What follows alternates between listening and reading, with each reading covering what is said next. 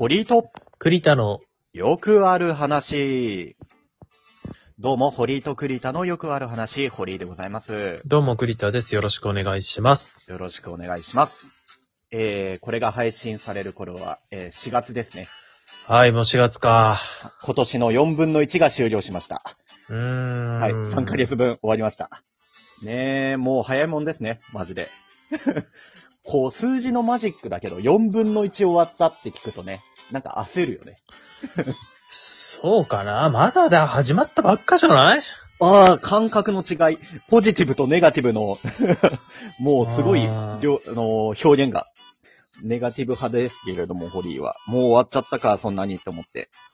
まあね、4月始まりの季節でございますからさう。んうんううん。なんかちょっと変化の月だったりもしまして。で、あと4月というとやっぱり暖かくなってくるじゃないですか。まあそうね、まあだいぶ、もう花粉も飛んで。そう、花粉も飛んで、うんもうズビズビで。はいまあ、堀は、あの、ズビズビはしますが、花粉症ではないので、花粉症とは認めてませんので、全然大丈夫なんですけど。認めたら楽になるんですけどね。認めるとやっぱ、あのー罪が軽減されるっていうところもあるし。いやいやいや、罪って言ってんじゃん。いやいやいや。量刑がね。認めないうん。まあまあまあね。いや、いいんですけれども。まあ、でも、暖か、暖かくなるとやっぱ外出もしたいじゃない？そういう花粉症もあるけれども。うーん、まあ、花粉症があると、うん。あんましたくはないけどね。けども、まあ気持ちは、はあるよ。なかったらしたいね。そう、寒いより、ちょっとまた一段がちょっとだけハードル下がるじゃん。っそうね、まあ薄着で外出れるようになるしね。ていうところでさ、うんそう、やっぱり外出する機会も増えるわけですよ、今後さ。うん。でさ、あのー本当にちょっとしたことなんですけれども、外出するときって、スマホをどこに入れてる？栗田のいつも。ケツポケットに入れてます。ケツポケット。おー、う面白い面白い。後ろのポケットなんだ。え、面白いんだ、これ。え、面白い？そう、みんなそうでしょ。え、うケツポケットなの？ケツポケット。俺はね、絶対、右前ポケットなの。あーケツに入れない。ケツに入れない。右前。右前ポケットね。うん。そう。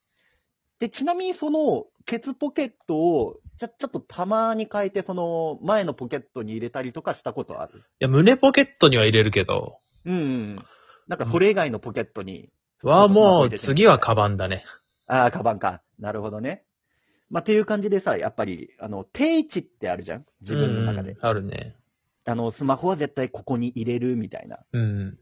ていうのが、えー、で、たまに違うところに入ってると不安だったり、違和感感じるじゃん。だからそう、あれどこやったっけ？ってなるんだよね。そうそうそう。これが多分なくす原因なんだと思うんだけど、うんスマホとか、あの、財布とか、よくなくしがちの人って、あの、そういう感覚はちょっと希薄なんじゃないかなって思ってるんだよね。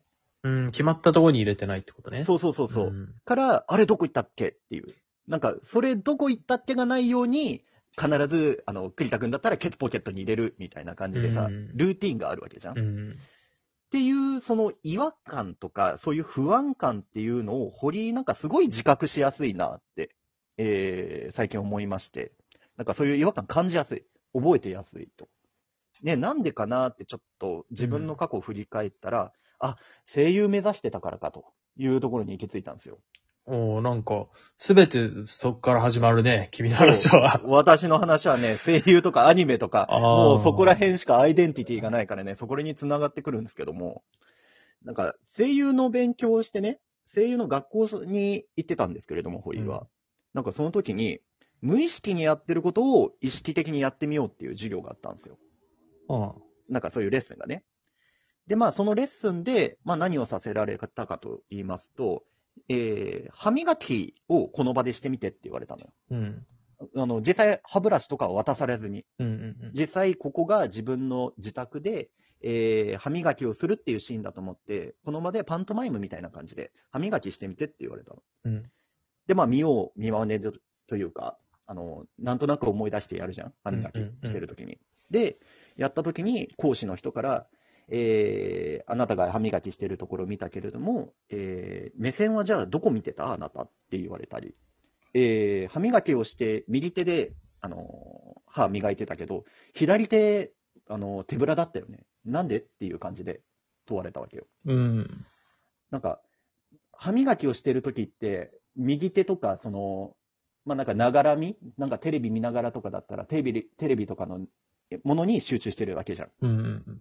で、集中していない部分のところも意識を向けないといけないんだよって言われて、うんうん。えーそこを、えー無意識でやっているところの感覚を覚えていると、それを再現することができるんだと。うん。から、えー歯ブラシを持ってなくても、本当に歯磨きをしている風な、えー状態を再現することができるんだと。無意識でやってることを覚えていると。うん。無意識を再現するとね。なるほどね。はい。っていうことをして、はぁって、若い頃のホリーは思ったわけ。はあ、はあ。なるほどなぁと。ああのお芝居とか演技っていうのは、そういうことでできてんだというところで、ちょっと面白かったわけですよ。うん。自分がやってることを客観視して、じゃあまずは自分の癖を覚えていこうねっていうところでね。歯磨きをしているだとか、なんかもう究極は歩いてる姿の癖を覚えようっていう話だったのよ。その授業は。うーん。なんか、えーガラスのショーウィンドウみたいなのが、はいはいあー街にあったとして、自分が歩いてたとしたら、ちょっと自分の歩いてる姿をショーウィンドウのガラスに映った自分を見て観察すると。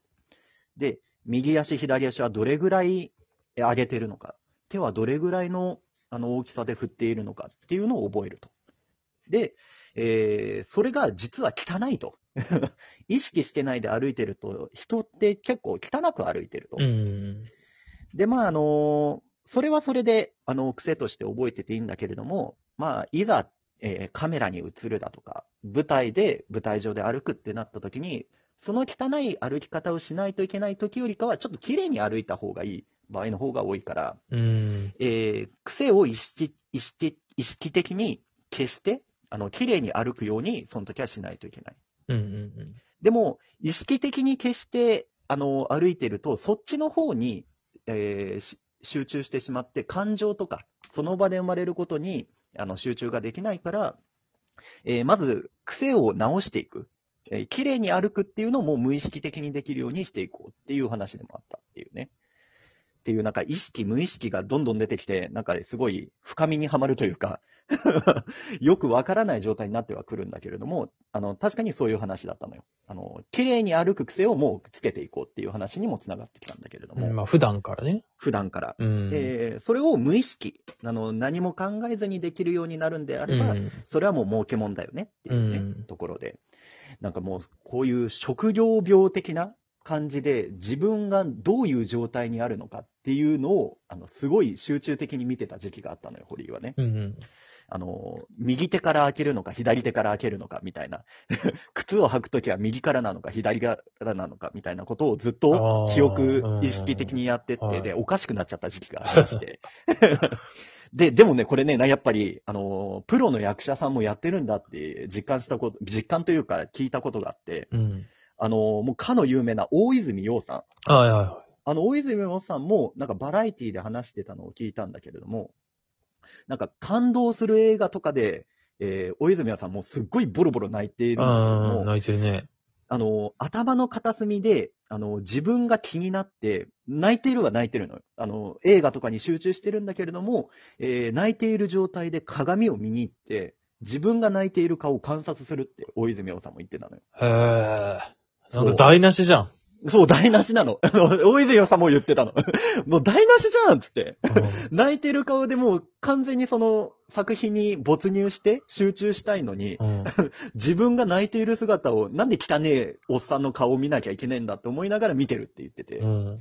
で、その泣いている顔を記憶して、で、筋肉、顔をどの筋肉使ってるかっていうのを記憶したら、まあ、テレビとか舞台で、その筋肉の使い方をすると、自然と泣けてくるみたいな話をしていて。はあすげえなと思っ。て。まあ、だから、堀井がやってる、この、あの、歩き方だとか、うん歯ブラシの持ち方みたいなの行くつき先はそうだよね。本当自分の感情を無視して、泣いている顔を、鏡を見に行くっていう。なんかそういう世界に行こうとしていた自分がいるんだなっていうところでね、すごいね、えー懐かしく思ったりもして、そういう違和感を感じる自分にね。あうん。面白かった、本当そういうね、いやもう、栗田くんの言う通り、もうそれしかないのかって言われちゃうんだけれども、堀井はなんかもうそういうことばっかりこの、なんだ大学卒、大学入ってからもそうか。大学入ってからそういうことをやって、大学卒業してからもなんかバイトとかしながらそういうことばっかりやってきてたから、なんかね、まだ抜けてないんですよね、そういう癖が。ああ、今もなんか若干そういうとか意識しちゃうみたいな。い意識しちゃうのよ。なんか、なんか、ふと我に返って、あ、なんか、右足、すごい力入ってんな、とか、うん。うんあ、なんかすごい背筋に力入ってるから、あ、緊張してんのかな、みたいな。感じでやっちゃってて、うん、なんかね、でもなんか、嫌じゃない、なんか名残というか、うん。もう今まさにね、なんか普通に仕事をしているわけでですですけども、なんかまあそういう声優とか役者の道があった時に、あい行き着く先はそういうところだったんだろうなっていうところはあるけども、関係なくなったけれども、面白いっていう感覚が残ってね、今も。うん。なんかそういうことに面白がれる自分がいるっていうことは、まあ、いつか役に立ってくれるかなとは思いつつね、うん無。駄にならないのかなとは思ってはいるんだけれども、うんなんか、4月、始まりの季節にちょうどね、あのー役者を目指そうと思ったのもこういうぐらいの暖かくなった時期ですから、うんちょっとね、懐かしい気持ちになりました。その、えー、なんだ、スマホ一つでね、スマホどこに入れるかっていうところだけで、ちょっとまあ懐かしく感じましたよ。未だに残ってんだなと思って。なるほどね。なんか、始まりの季節なのにちょっと寂しい話をね。そう、寂しい。ちょっとまあね、暖かくはなってはききたけれども、うんちょっと寒いじゃん ?4 月もね。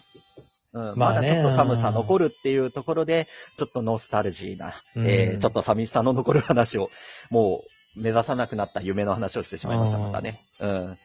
けれども、まあ、いつか役に立つはず、この、なんか、知識というか、こういう経験が、って思って頑張ってはいるんですけれども、なんか、なんか、いやまあでもこのラジオトークになんか活かせていけたらなとは思っております。えーこういうまずネタになったしね、話のネタになったから、そういうところで活かしていきたいとは思いますが、うんえーというところで、えーまた昔の話をしてしまいましたが、なんか、えー話題のネタを提供お願いします。